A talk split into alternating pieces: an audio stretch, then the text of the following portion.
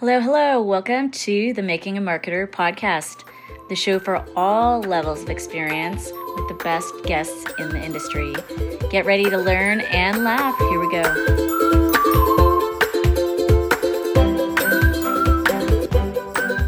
Hi, I'm Jen Cole. I am the community manager at Social Media Examiner and co founder of Depict Media, and this is Making a Marketer. Hello, I'm Elizabeth Glau at elizabethglau.com and welcome to Making a Marketer. Hello, hello, Megan Powers here. You can find me on the Twitter at Megan Powers. And I am with Powers of Marketing, which coincidentally is the sponsor for the show. What do you know? Powers of Marketing, we provide strategic communication, consulting, and execution for small to medium sized businesses that need help growing their sales. So, we have a fantastic show today. This is episode 30, and we're going to talk transformative events. One of our guests is a returnee, and we love her to pieces, Tahira Endean. Welcome, Tahira. Hello, thanks for having me. And then Emma Parston is a new guest who I'm sure is equally as fabulous. And we're gonna I'm gonna give your intros in a sec. Welcome, Emma. Hi, thanks for inviting me. Of course. Okay, so the scoop on Tahira. She is designing people centric, purpose driven events. She lives in Vancouver and is head of events at SITE Global, which is the Society for Incentive Travel Excellence. Great organization, and they are lucky to have her. Her book, Intentional Event Design Our Professional Opportunity, was written over the course of two decades, experience producing events and designing environments where trust is nurtured, driving growth for participants and organizations. She's an instructor, a certified event designer, and a digital event strategist. And that's not even all. She's won all sorts of awards and she's super awesome. And then Emma Parston is a leader in creating innovative, activating, and groundbreaking events and platforms. Emma is renowned in the industry for collaborating with clients to turn their brand messaging into an authentic storytelling opportunity using a 360 degree immersive experience. Wow, talking my language, mm-hmm. storytelling, I love it. She's a sought out design and logistics expert with an unrivaled ability to bring ideas to life.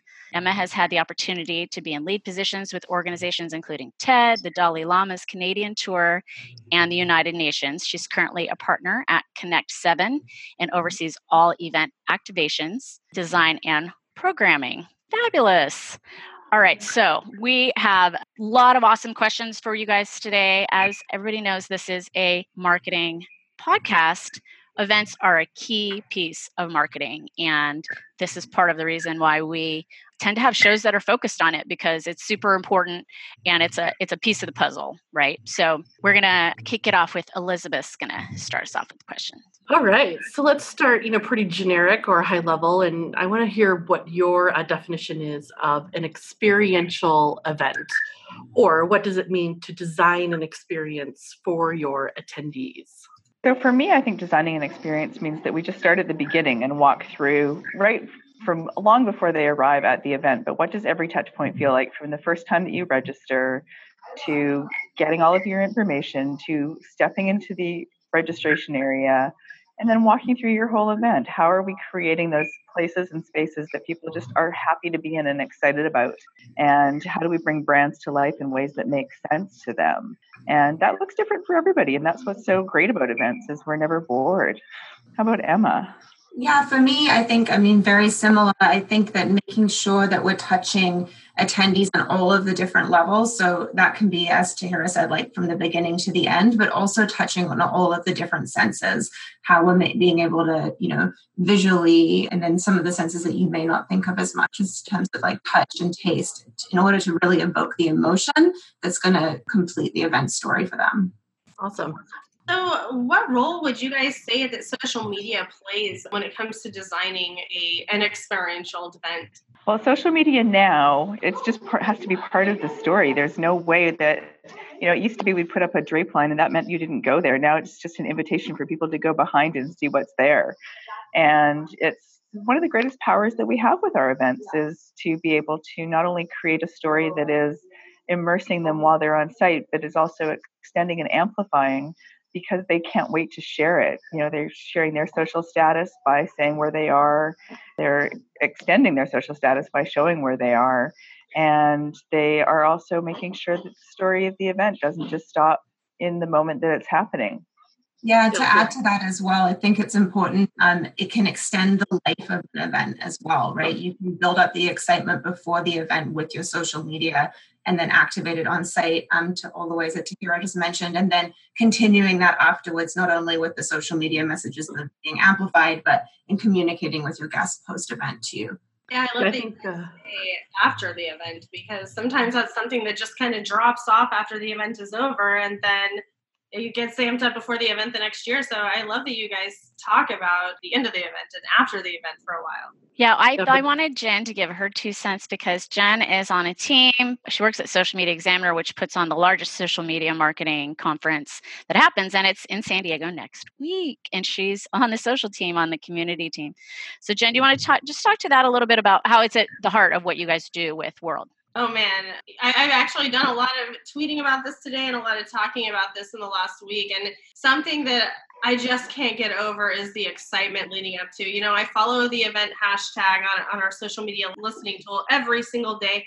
And every single day it's you know, it's visually getting louder and louder and louder as people amp up and they post pictures from last year and they post pictures of their you know the people that they want to start taking selfies with as soon as they hit the ground this year and the anticipation right now as we're in the pre-event like the very heart of pre-event right now. It is absolutely amazing. You know i hit the ground in san diego in about 40 hours from now and i'm already just like i'm already mentally there. During the event it's a whirlwind of customer service following the hashtag answering um, questions because we have thousands of people there and we want to make sure that everybody is ha- having the best experience possible at social media marketing world. And then after the event in the past we have kind of you know like what i said just a minute ago we've kind of let it die down. This year that's not our plan at all. This year we have a post event plan and i'm so so excited about that because then we're going to get to get people's takeaways. We're going to get some of their favorite moments um, you know right after the event and months after the event and i think that that can be a really powerful thing for us to know from a brand standpoint and for them to share because they're all attendees of the same conference, and it's like a family reunion. It's social media marketing world. I actually well, had a big discussion with Phil about, you know, that just even that the cycle of an event. So how do you create something that, you know, where you start obviously, but how do you finish the event strong? And I think that that's one of the things that is, you know, not only with social media, but our onset experience where you know we sort of we, it's easy to let things kind of peter out and what we really need to be doing if we're going to create these immersive transformative experiences is to make sure that we're creating as much of a high at the end as at the beginning. Absolutely yeah that's so exciting. Yeah this year they used facebook groups for by vertical and by platform. So there are private groups only for attendees for Instagram for content creation, for video agencies, uh-huh. and it's a lot. It's been a lot to manage and to oversee. I'm a, I'm a volunteer, and so I'm one of the moderators. And this is a holy grail, right? You're talking about a conference for social media marketers. Obviously, they're going to maximize that, but it does say a lot, and it's a it's important for the organization to continue on with the conversation because like I follow the hashtag from last year on Instagram. People are still posting using last year's hashtag. Like yeah, it's crazy. it's kind of making me laugh. And you know, we are in San Diego, which is a destination that people like to come to, right? So it's a kind of a good segue into into my question is what part does a venue or a location play in when you're designing an experiential event? Emma, you want to go first on this one?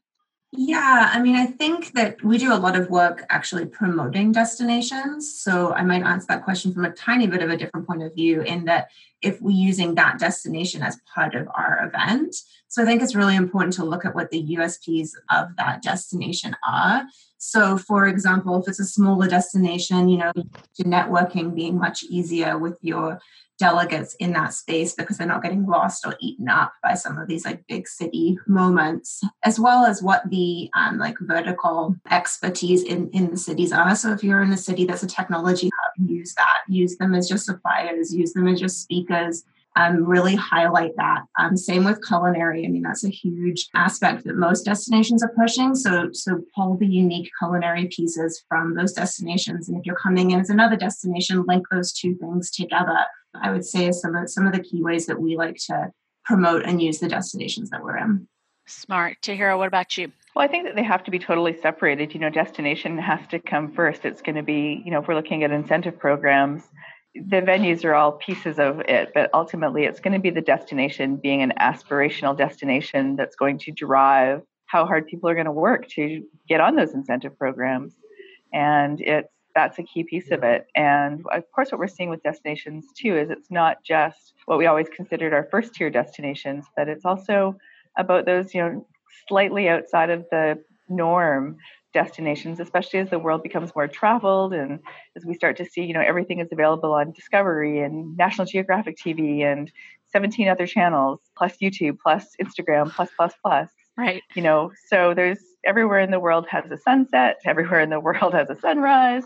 But what are the pieces in between that are really going to have people, first of all, try to, or, you know, be inspired to go there. But second of all, when they're there, create the memories both that they expect to make and the things that they expect to see, but then also the things they didn't expect to learn. That's what's so exciting about destinations is what you learn from travel. Mm-hmm. And add to that, I think it's really important as well as we see more and more of over tourism in, in the bigger destinations and you know events do play into to tourism and leisure as well. And so pushing those second tier destinations or the times of year when um, things aren't as popular as well but making sure that we're in destinations and respecting the busy seasons and busy areas as well. Smart. Well and like with occupancies being so high looking at the non-top tier destinations is probably important right for space and pricing Definitely, it will certainly help your uh, event budget, hitting your destinations and going off season for sure. Well, I think it's also a nicer experience when you're not actually somewhere in peak season.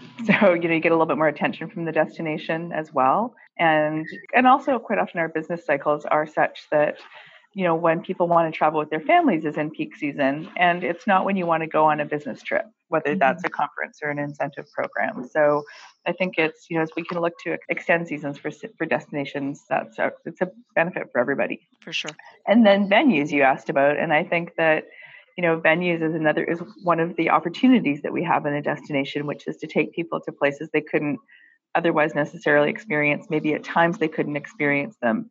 You know, so to go into an iconic venue in a non-peak time without tourists, but with the people that you know you like around you, that can be really special. And to be able to do things that are early morning or you know evening events where it you know it's just the light in the air is a little bit more magical in some of the places that you are. Is those are those moments in time that you don't forget from a from a trip. Absolutely. Well, we're lucky in that being in the meetings and events space that we get to go into some pretty cool venues that you might not normally get access to. So that's that's pretty awesome too. Yeah, definitely. So talk to me a little bit about what you think the role of mindfulness is when you're designing an event. How do you incorporate that? Tahira, what do you think? Ooh, that's a great question. So I think that mindfulness is something that we need to be practicing more in our daily lives. It's something we're interestingly seeing elementary school starting to practice with students who are acting out is having them just stop and have a mindful moment. And boy, don't we all wish that we would have learned that from an earlier age because it's, you know, we get into our busy, busy, busy lives and it's difficult to stop and take that time and really think about being mindful. And then, of course, what we see on programs is often the people who are traveling on our programs that let's call it the typical demographic of, you know, 35 to 64 years old, like Smiles mm-hmm. Adventure. That's also the demographic that is, you know, looking to incorporate CSR into their lives, that is looking, you know, a little more social responsibility, that is looking to find more quiet time in a really, you know, when you're raising a family and you're running a career and you have a pet and you're you know trying to build your your friend life and maybe buying a house or renovating a house and you're doing all of those things that are very and maybe get going to school as well. You know we fill our lives up with stuff and to be able to step back and take time is something that's really important and it's something that it's hard to sell empty space in a program but it's one of the most valuable gifts that we can give people in a mm-hmm. program is that time to just sit and reflect on what they've learned and what they've heard and the people that they've met. Yeah, I couldn't agree more. We're working um, with a client right now who has a very um, it's a sensitive topic, and part of that we're really pushing them to not over program. You know, we're saying it's always better to give people time to have space to actually reflect on what's just happened, the conversations that have just been had, rather than packing them in and running over. Um, you know, in the opposite direction.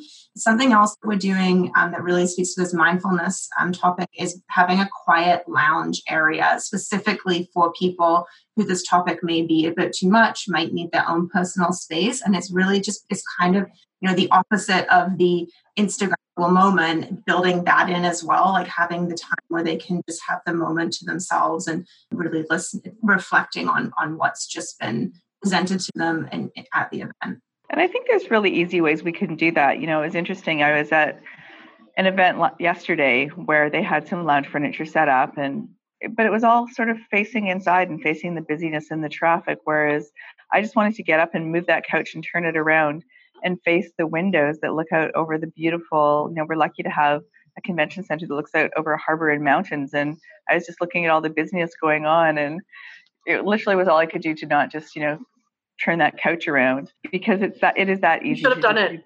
Face. it was so tempting, honestly. I just needed the guy beside me to get off the phone so he could lift up the other end. But right. it, it can be that simple. You know, sometimes it can be a whole room. Sometimes it could just be some chairs that face nature. It doesn't. We don't have to make it complicated or expensive or fancy. We just need to give people just a little space that they can have for themselves. And I think something that really plays into this as well is remembering that we have all different types of delegates at our event. And I think that often when programming events, we really think about the extroverts the people who always want to be involved and going and going and going. And then there are people, introverts, need that space to actually recharge and to actually be able to go to the next session and properly participate in that. So I think we need to be the mindfulness piece. I think it's really great that we're talking about it and starting to see that being built into more events because we're then able to help and speak to all of our delegates and attendees who are, who are participating. That's a great tip. Oh, and then you keep them there, right? Rather than them going back to their room. Yeah. Exactly. Yeah. That can be very powerful. I know that I've I've used the the mindfulness lounge on social media many times in the past. This this is a wonderful segue though into what my question is. It's how important do you feel like wellness lounges and you know the activities, the the, the physical activities are to incorporate into your event? I think they're incredibly important, but I think they're also incredibly difficult to get traction on. You know, so it's great to say we're going to do sweat working or we're going to set out a 7 a.m. run or you know whatever it might be but it's you're going to usually get a very small portion of people you know 5 to 10% maybe who will come out and do those things. Now for that 5 or 10% they love it but for the rest of the people they'd rather just sleep in have coffee catch up on emails. And so it's also about respecting that people have different needs and have different ways of managing their time and that it's perfectly okay to do that. Emma? Yeah, and I think this can relates also to the introvert extrovert um, dynamic as well. And I think to it's it's uh, it's a little difficult because as Tahira says, you don't get a huge pickup on it. But what um, is a great thing to do is have various different activities, various different activities at various different times and at various different accessibility levels. You know, you might have people who want to go for a 6 a.m. run. You might want have people who want to do yoga in the afternoon. You know, so I think being able to build that into a program and, and knowing that you're only going to get a smaller percentage of your delegates, but for those people, it is really important and it aids in their learning. For sure, because I'm not a morning person. I don't do mornings. Like just getting to a session, I will get to the session on time, but doing anything before that, probably not likely because I'm a night owl and I was out the night before. so, so working in times during that with Jen Cole, um, I'm having those but times. usually, um, having those times throughout the day, um, mixing it up. That's a great idea. I love that. I attended um, MPI Northern California chapters. I think they call it ACE. Like it just happened. So this was like a year ago, and they actually had a guided meditation using the like silent disco, you know, headphones at the beginning of the program, and I loved it so much. I have to tell you, like it was really just you know helping people set the intention right, you know, for their day or you know for the event and you know just having that moment to literally just stop right? Just stop and sit there and you know think about what you're there for. I just thought that was you know brilliant because when i have tried to do a wellness lounge at uh, you know in my former positions really just becomes another place to sit right? Mm-hmm. you really have to be very intentional about what you want them to do in that space and you know helping you know guide them through that well, I think meditation these days, a lot of delegates are much more receptive to it than they used to be. And I think that's because we're seeing a lot more of um, sure. that, that bring that into people's lives, as well as the whole mindfulness topic, which is infiltrating not just events, but everyone's lives. And so bringing in meditation pieces like throughout events is, is something that I think we can now do without having a huge amount of pushback.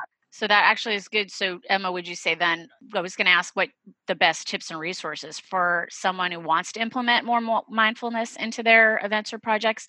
Would you like would you go the app route? Would you have it be organized? What do you think?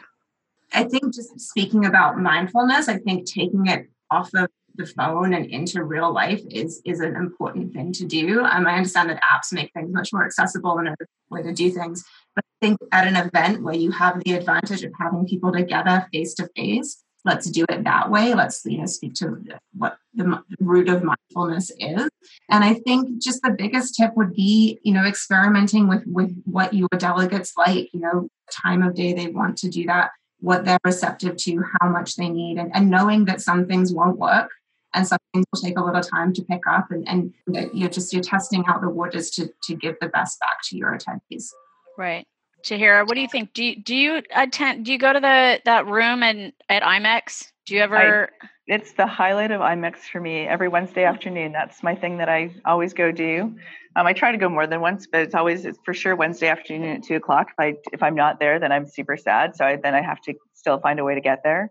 Um, but you know, and they do a, they do a combination of you can just have quiet space, or you can go for the guided meditations, and I think that that really works. I also think that, again, it's just opening up that discussion and also people understanding that, you know, if you walk into a session and you still are looking at your phone every two minutes and you're not really paying attention to what's happening on stage, that's fine. You can make that choice. But if your actual intention in coming to this event was to a learn things, then you need to actually mindfully set that intention and pay attention to what's happening and then take some time to process it. And again, we need to leave the time and space for that. And if your intention was to come and just network, then maybe sitting in that session isn't going to do you any good at all. And maybe that's okay. That's where you go and you hang out and you have a coffee in the hallway and, and to give ourselves permission to do those different things. You know, I always say that we sell program, you know, we, we sell our attendance to our boss based on what the program is, but we return the year after because of the experience that we had and the people that we met. And it's giving people some of those choices and permission to take those choices. You know, it's that law of two feet sometimes is the best thing that are are going to grow our events because people are going to want to come back because they had an experience and learned the things that they needed to learn at that time.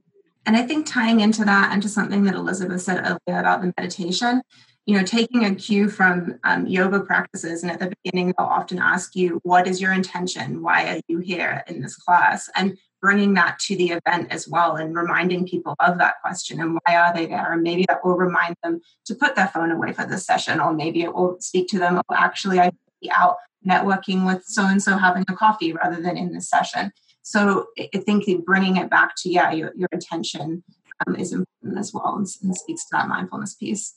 Super smart.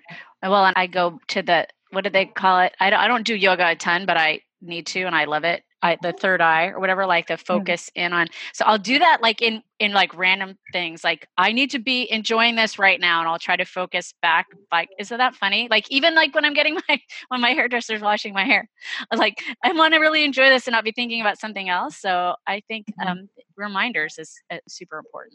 I went so far as to get a tattoo this year actually that says be here now just to remind myself to be in the moment more. Oh, that's awesome. that. nice Where'd you get it? One up to all of us. On your list.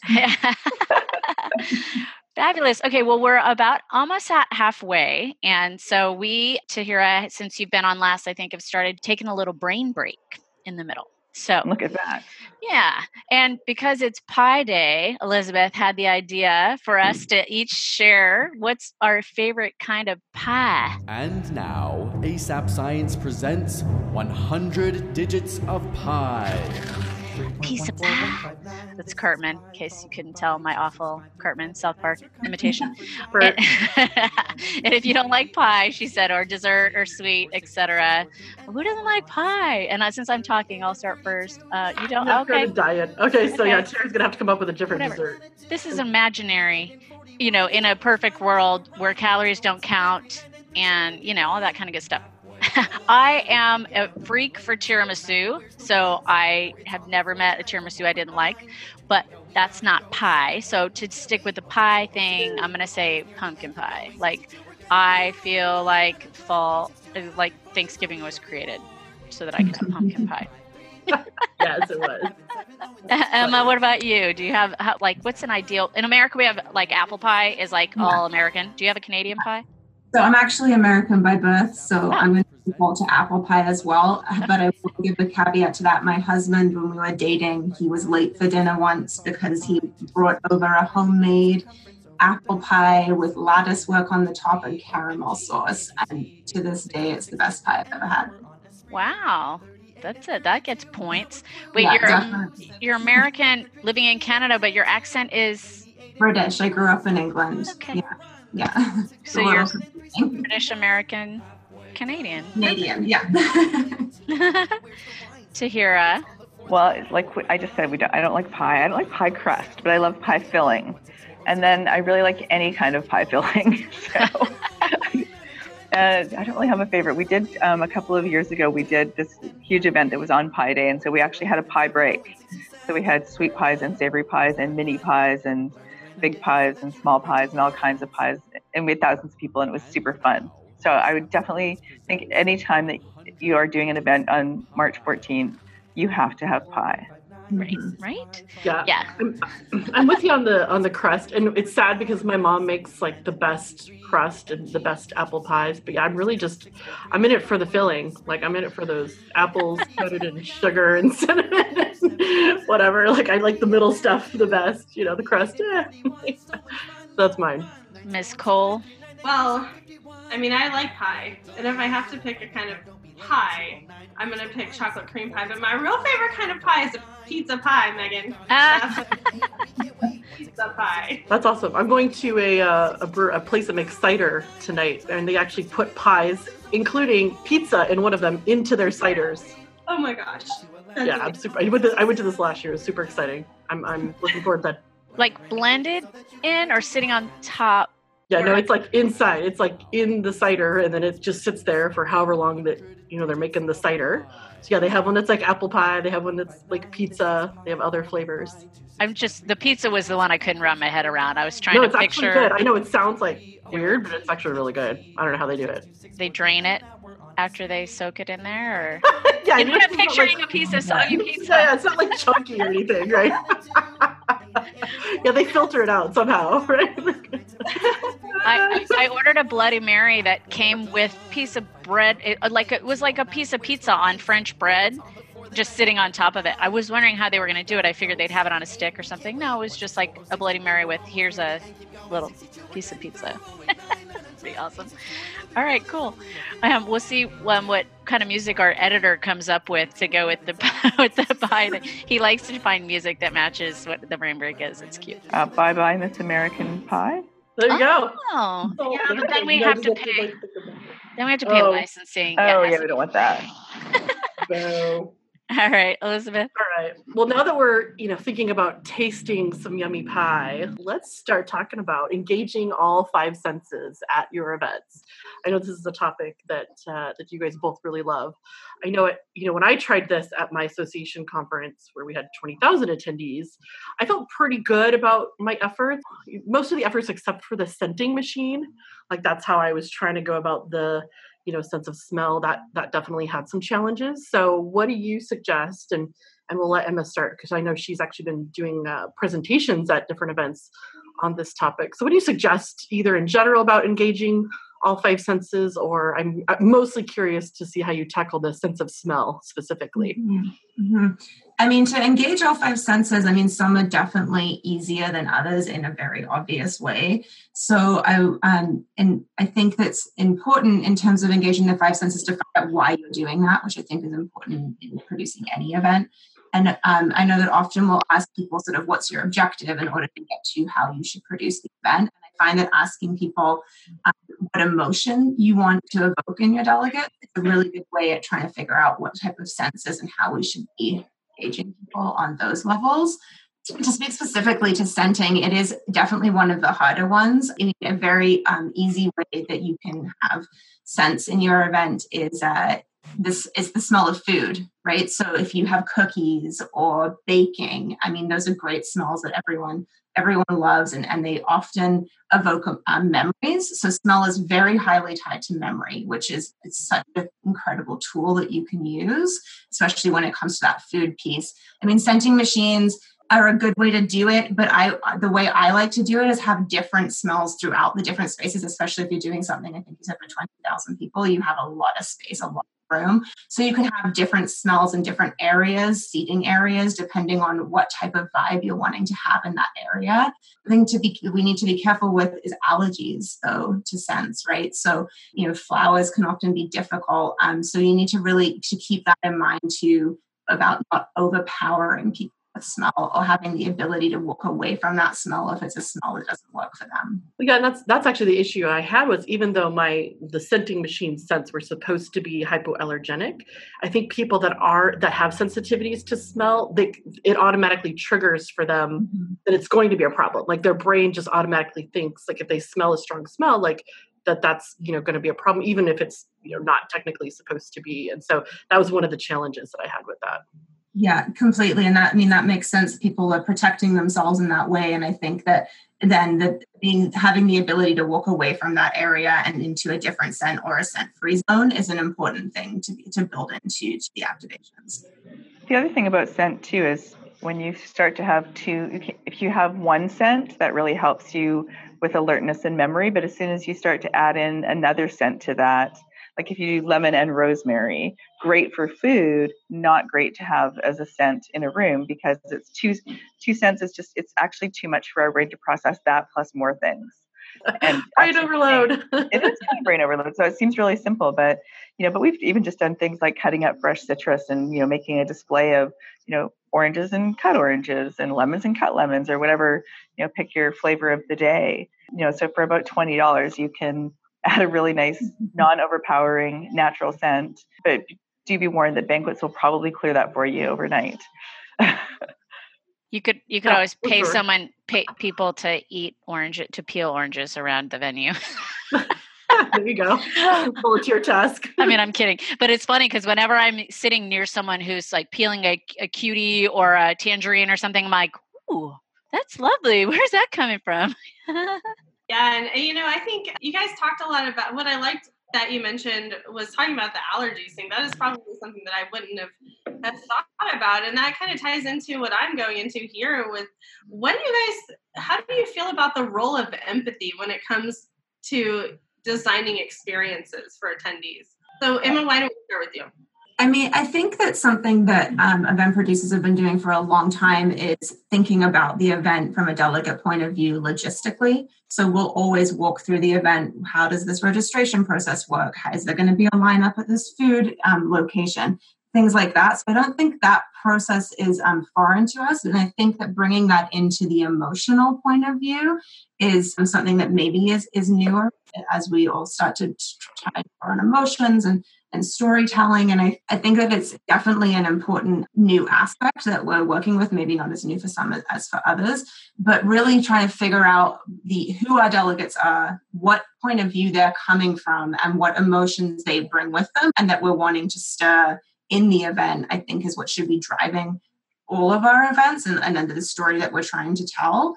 And then I think hitting on the five senses is a really great way to tie into people's emotions and memories. Yeah, absolutely. And I also love what you said about the smell being tied to memories. That is absolutely true. There are some things that I completely forgot about about my childhood, but you smell that smell and then boom, it's right back. So Yeah, and music is huge too, right? Music is um, playlist and just uh, we all. I mean, I remember what my high school graduation song was. I, prob- I think probably most people do, and you know things like that, or the song that you danced to at your wedding, and or you know songs really tie back to your memories too. So those two those two things together can can really um, be powerful. yeah, absolutely. And Tahira, what do you think about tying empathy into your designing of experiences? You have to. There's just no other way. It's um, you know, and it's not just it's empathy for our participants is something we've been doing for a long time. I think that where we really need to get better is empathy for our sponsors and really understanding why they're there and what they want to achieve out of it and that it's not just I have two registrations in my logo somewhere, but really understanding that, you know, the reason that they're investing with us is that they want obviously to tap into the market that we're bringing to this event, but also they have their own brand story to tell. And if we can start to think about, you know, why they're sponsoring, why people are there, tying those two things together, we can now create much better experiences. You know, and it can be as simple as, you know, a sponsor that I saw at an event yesterday was the only place you could get an espresso. And anybody who's had, you know, gallons of hotel coffee knows that getting that espresso is a really nice thing. So that's a nice, easy brand story that takes care of your participants. I think it's understanding the extroverts, ambiverts, introverts who are coming. It's about understanding that 20% of our delegate population now arrives with some kind of crazy food allergy or sensitivity. And how do we manage that in a way that isn't awkward for them to have to manage it? you know it really is that sort of that be all end all of what we do is we create safe comfortable spaces for people to come and participate with us Yeah, absolutely. That's the ambivert you said, um, Elizabeth. That's absolutely perfect. I, I'm the same way. It really depends on how much I've already been exposed to, or you know, or how much I haven't yet, or how much coffee I've had. There are a lot of little elements that go into you know that, and that it's the same for a lot of people, and so that's a big part. And I think that's great. Build up what Tahira said there. I think, you know, speaking about re- what you're talking about is removing people's stress in a sense as well, right? People who have different ways of learning, people who have allergies, but being able to speak to all of those aspects and give them a comfortable learning environment where they uh, don't have to worry about those things that helps them engage in networking that helps them engage in learning and makes the event more successful as well as i really like to hear us said about the sponsors so many times we're just like get the money do your two minute talk from the stage and it's your delegates don't like it your sponsors don't get anything out of it. And i know it takes some educating sometimes for the sponsors but in the end they'll actually get a much better payback by doing something a bit different um, that speaks more to what the delegates needs are rather than another two minute video from the stage about their brand. So i thought that was a really um, interesting thing to say Tahira Yeah, Thank Yeah, if you. I see another one of those stupid videos, I'm going to poke my eyes out. eight videos eight sponsor videos from the stage Ugh. And I was, I mean, yeah, at that point, you're not even differentiating between the different sponsors and the different videos. You don't, you'd leave there not knowing who told you what or who. yeah, because they all look the same anyway. Yeah. Yeah. So I just got reminded. Actually, I was going through my Twitter looking for a photograph that I can't find anywhere, and I thought, oh, I must have tweeted it. Well, now with gifs and everything, everything, I, there's just every every message is a media message, so it took me forever. Anyway, but I was reminded of there was a sponsor that gave out gum at WordCamp. It's like the conference for WordPress developers. So people around me were all chewing gum, and mm-hmm. I am have a little thing called misophonia. I don't know if you've heard of it, but it's like it translates to hatred of sound. Like that's a perfect way to get the people around you to like just tune out, tune the speaker out. I put my earbuds in, and I was like trying to listen to the speaker through one ear, and like it was mm-hmm. terrible. Anyway, just the moral of that is don't give away gum. Yeah. Mhm. Yeah, bad, bad Be gum. empathetic to your misophonia attendees who go. are triggered by certain sounds. Amen, sister. Amen. Yeah. so here you brought up a good, you know, you kind of started, I think, you know, good topic on, you know, asking why.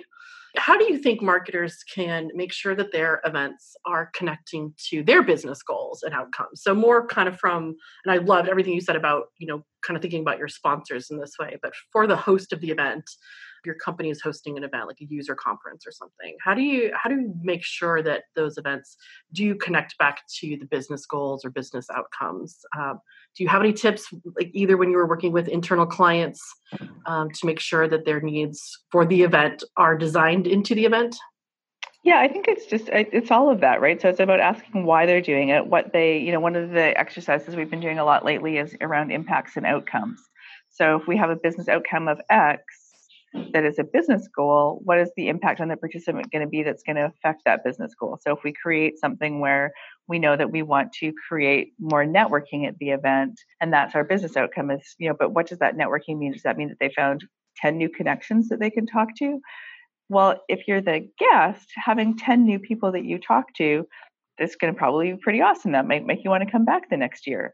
You know, and we've all met at events except for Jen. We don't know you at all. So, you know, but the but when we can create a space then that, you know, how then then it's about how do we design that networking space, you know, so that you don't have to yell over the music. You don't have to try to awkwardly balance a plate of food and a glass of wine that you can actually find ways to maybe you have something on the badge that creates a conversation starter. Maybe you can actually just have a badge where you can actually read the person's name. Ah, I know crazy talk.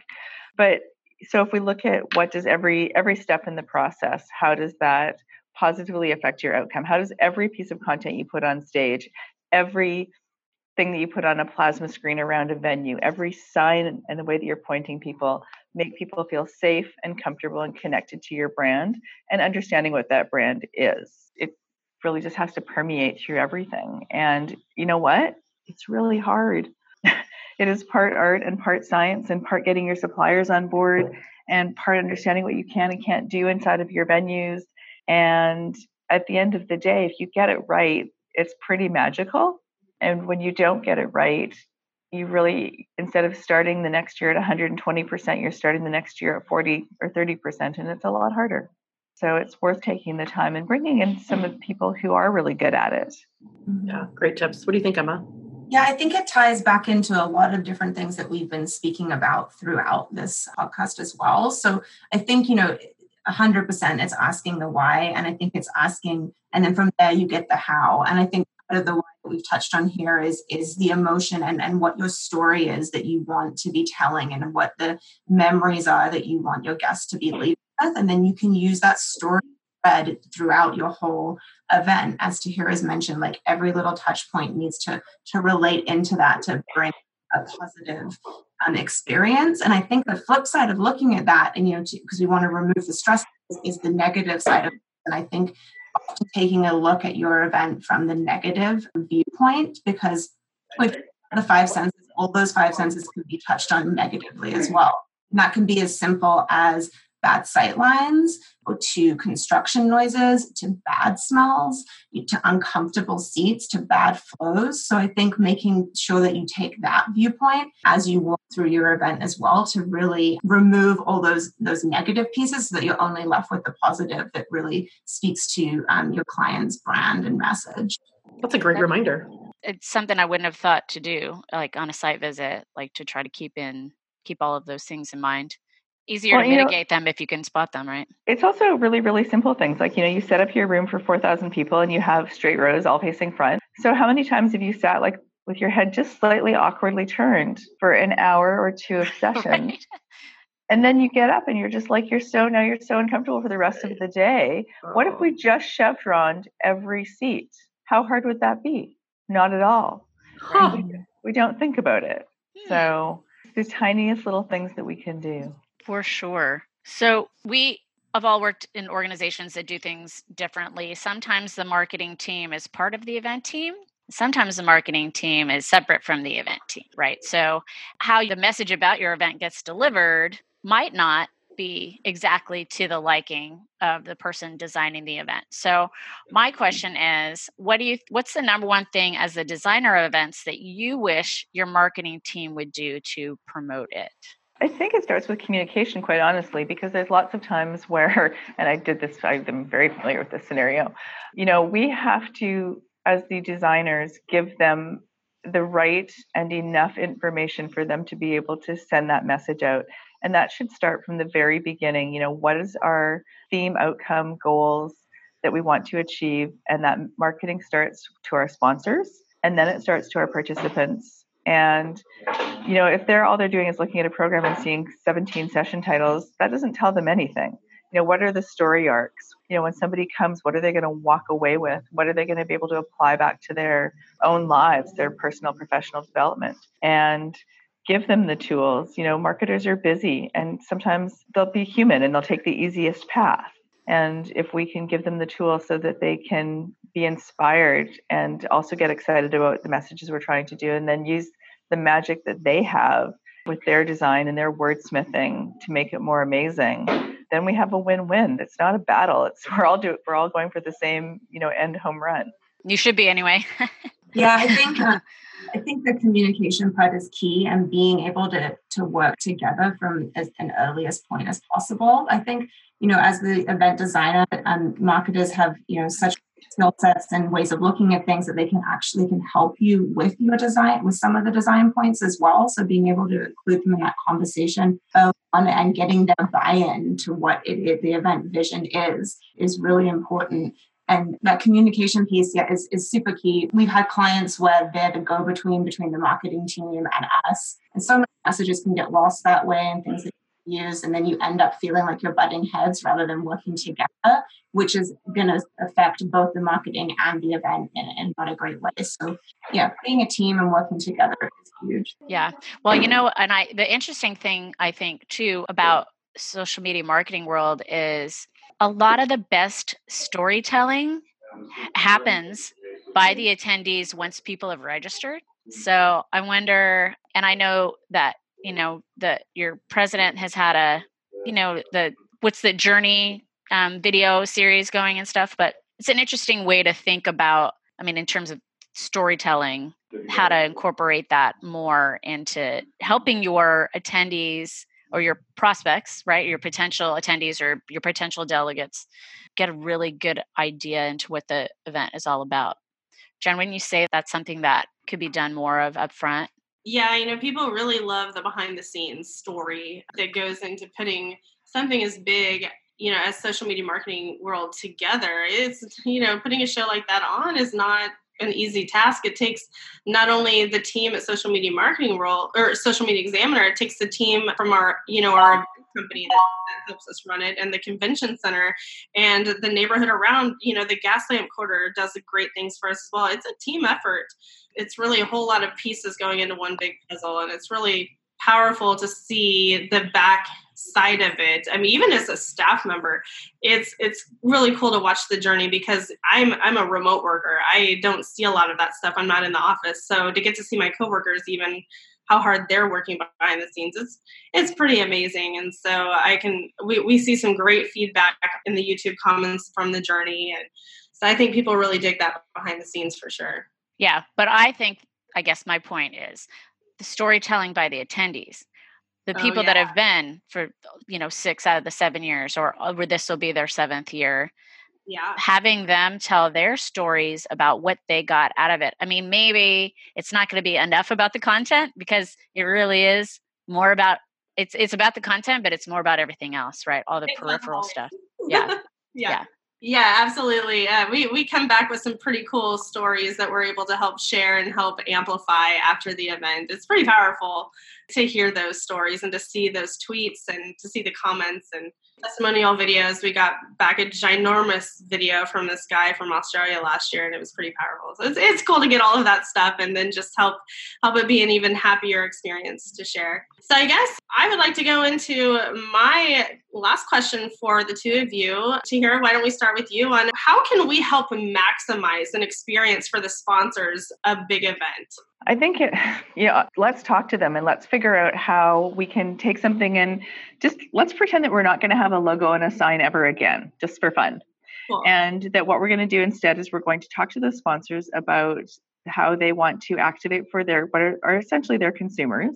And I would rather give people space to create a great activation that is going to drive participant engagement and allow them time and space to talk to people, which is what they need versus trying to sell them on well you're you know you have you're on the website and in the mobile app of course i am that's like it's so obvious Those are not, that's not why I'm participating in your event. I'm investing in your event because I feel it's the best vehicle to talk to my customers. And then everybody thinks they want to do thought leadership from the stage. And then they get up and they just do a sales pitch. And it's super awful for everybody, including them, because now everybody's disengaged with their brand.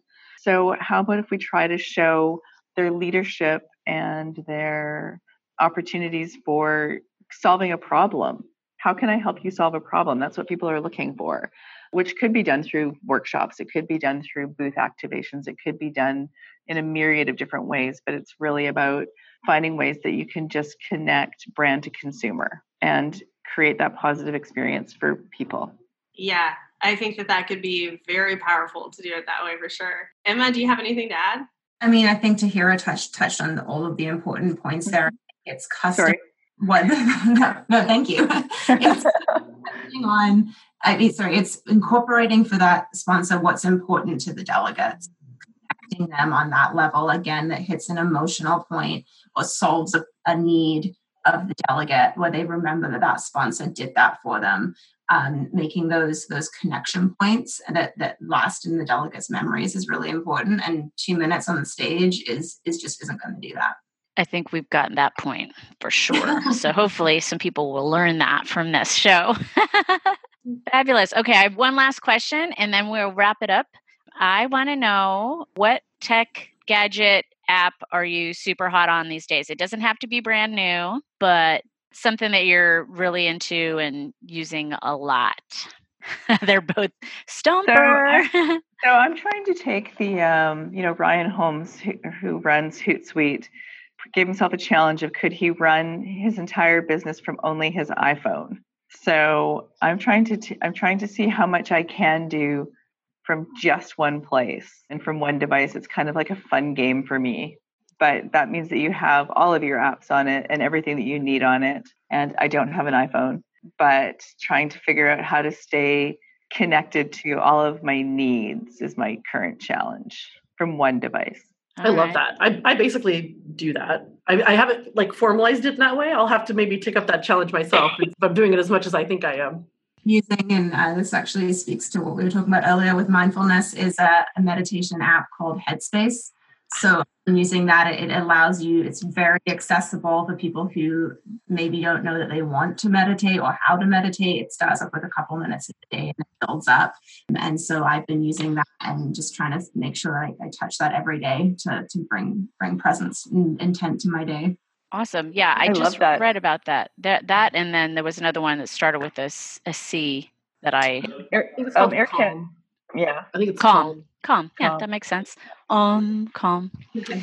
Perfect. All right. Well, I really think that our listeners will get a ton of value out of this show. As always, Tahira, delightful. Wonderful to meet you, Emma. We'll have to have you back. Hopefully, um, last season we had a reunion to kick off the next okay. season. So hopefully, um, it was madness and chaos, but it was super mm-hmm. awesome, awesome. having having people like rotate in and out of, of the show. So I wish you all a great rest of your day. Thank you, Tahira, Emma, and co-hosts Elizabeth and Jen. And Thanks for having us. Of yeah. course. Anytime. Literally. Thanks for sharing.